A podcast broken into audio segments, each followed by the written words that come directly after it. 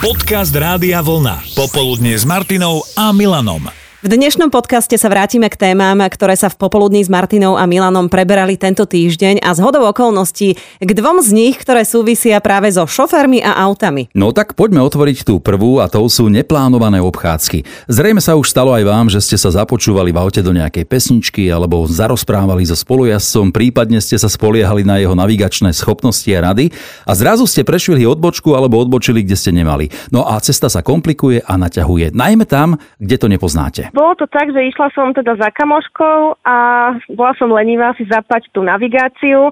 Hovorím si, že však to je iba 10 kilometrov, to je za rohom. No tak dobre to tam nepoznám a tie cestičky sú také všelijaké. Tak som si išla, hudba vypeckovaná, no a teda som sa ocitla najskôr nejakých 30 kilometrov. Mm-hmm.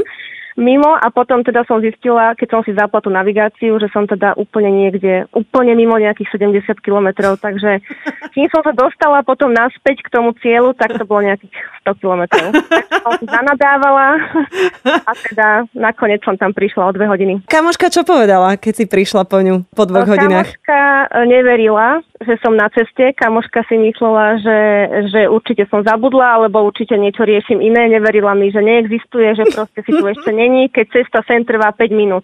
Nebolo ti divné už e, po tých nejakých, lebo predsa len keď si za tým volantom už dlhšie, tak vie, že to už som musela prejsť 5, 10, 15, že už si mm. predsa len zapnem tú navigáciu radšej? No áno, akože to je pravda, ale ja som si stále myslela, že veď už tuto ide cestička, tu budú určite tabule, určite to budem vidieť, ale teda, no, takže bohužiaľ. Ale hlavné, že si sa tam dostala. Áno, dostala som sa, dostala. A niekedy nemusí ani človek urobiť nejakú veľkú chybu, Maťa. Typneš si, koľko máme na Slovensku obcí s rovnakým názvom? uh, 13. To si rýchlo zrátala. 205. Čiže napríklad nie je Bystrá ako Bystrá. Hej, jedna je v okrese Stropkov a druhá v okrese Brezno. To je teda naozaj sakra rozdiel, kam sa vyberieš. Ja poznám Prahu. Aj tie máme dve. Jedna je pri Lučenci a jedna je v Českej republike. Áno, máme napríklad aj dvojo Abrahamoviec, dvoje Bohunice, dve horné Lehoty. Jedna je v okrese Dolný Kubín a druhá nedaleko Brezna. Čiže poblúdiť sa dá aj s navigáciou. Alebo aj vtedy, keď si prehnane šetrný, jazda nášho poslucháča Vila Švajčiarskom sa predlžila preto, lebo nechcel platiť za diálnice. No, chcel som si ušetriť a...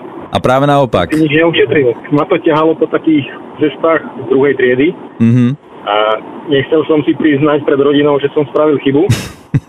to býva ťažké. Po 50 kilometroch, keď sme skončili niekde dedine a taká cestička, že tam ani cyklista by tam neprešiel. To, to, to auto sa zaseklo medzi ulicou, hej? Potom to už išlo dobre. Najťažšie bolo to priznanie rodine, že si urobil chybu. No, to ma deti troška klasifikovali, že čo som si porobil. Zase mi povedali, že som si neprečítal návod na obsluhu, tak to je zle.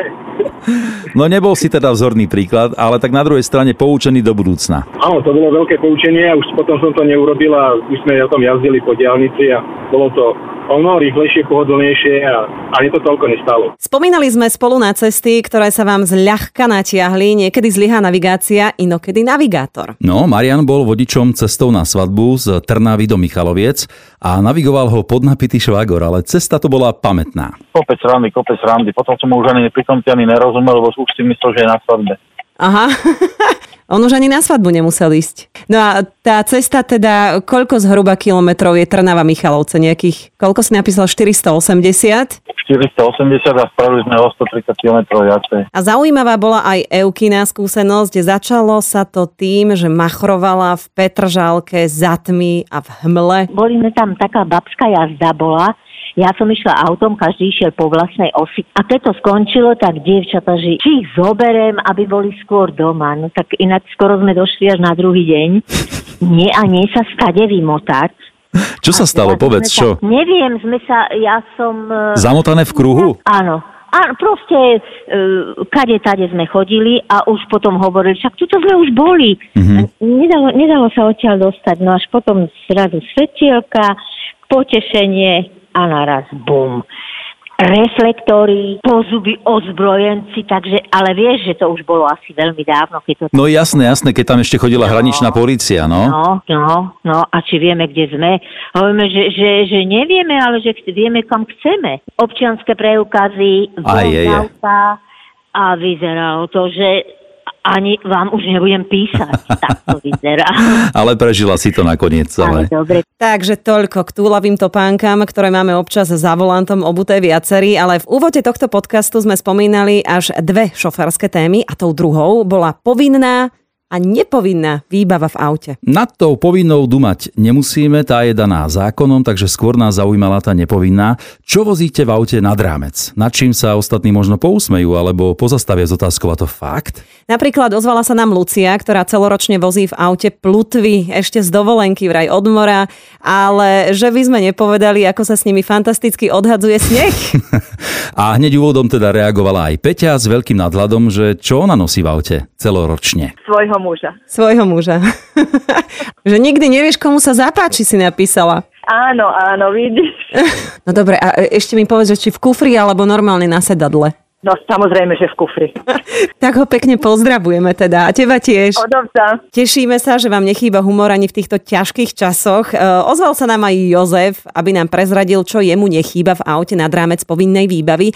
Čo tam vozíš teda, Joško? No deku, však náhodou sa auto pokazí, alebo čo, budeš potrebovať, aby si nezamrzol. Je to takto ty myslíš, že lahnúť si pod auto nie, že ako napísal jeden náš poslucháč Andrej, že dobrý deň, ja nosím v aute DL, znamená to, že deka lásky. Hej, keby bolo náhodou treba. Tak to nie, no a taká reka v aute, to sa môže hoci kedy zísť. Aj keď e, zostane zima, aj keď e, zostaneš niekde stáť a teda nie len pri oprave auta. No tak na čo iné by sa to dalo ešte použiť? Neviem, či má niekto nejaký návrh.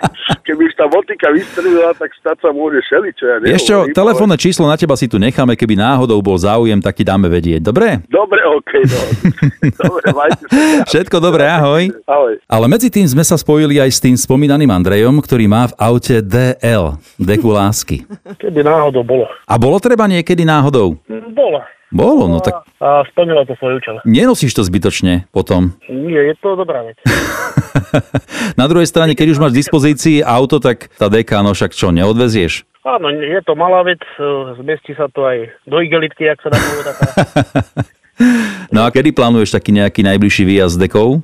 Mm, až, až počasí dovolí možno, že aj najbližšie dní. A tá deka lásky nenechala len tak e, ani na našich ďalších poslucháčov Rádia Vlna. E, Krátko na to reagoval aj Tony. že, že deka lásky sa tu, sa tu smejeme, lebo že keď príde situácia a človek ju nemá, tak dostane vynadané, že tak ty nemáš ani deku, tak, tak nič. A keď nastane situácia a deku má, tak potom, že ja, tak ty sa pripravil, tak to potom nič. To ste vy, naši poslucháči, neustále aktívni, niekedy aj interaktívni, keď sa hovorí o niečom, čo vás zaujíma. A nepovinná výbava aut je to, čo je vám blízke. Páli písal, že nosí v aute toaleťák, ale že zatiaľ sa nikto nečudoval. A potreboval ho? E, Vraj nie. Ľudka celoročne malú lopatu na odhrňanie snehu, ale zároveň aj lehátko k vode.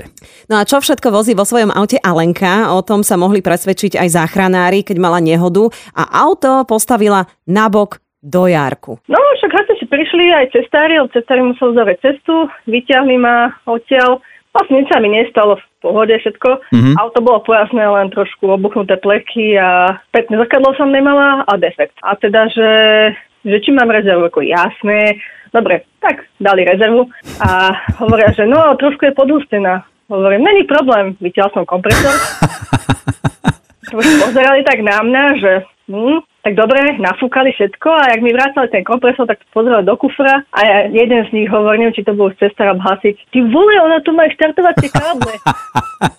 A to všetko si si do auta pozhaňala sama alebo partner? Kompresor sme dostali a štartovacie káble, o, keď sme ešte spolu randili, tak sme chodili tak s autičkom všade tade. Spávali sme v aute a koľkokrát pri spustenom rádiu až jedného rána sme nenaštartovali. Tak pozdravíme aj manžela teda. No, ďakujem, aby som toto cesto- cestou chcela pozdraviť, že cestárov hasičov zo Senice. Perfektní boli chalani, ozaj, že klobúk dole.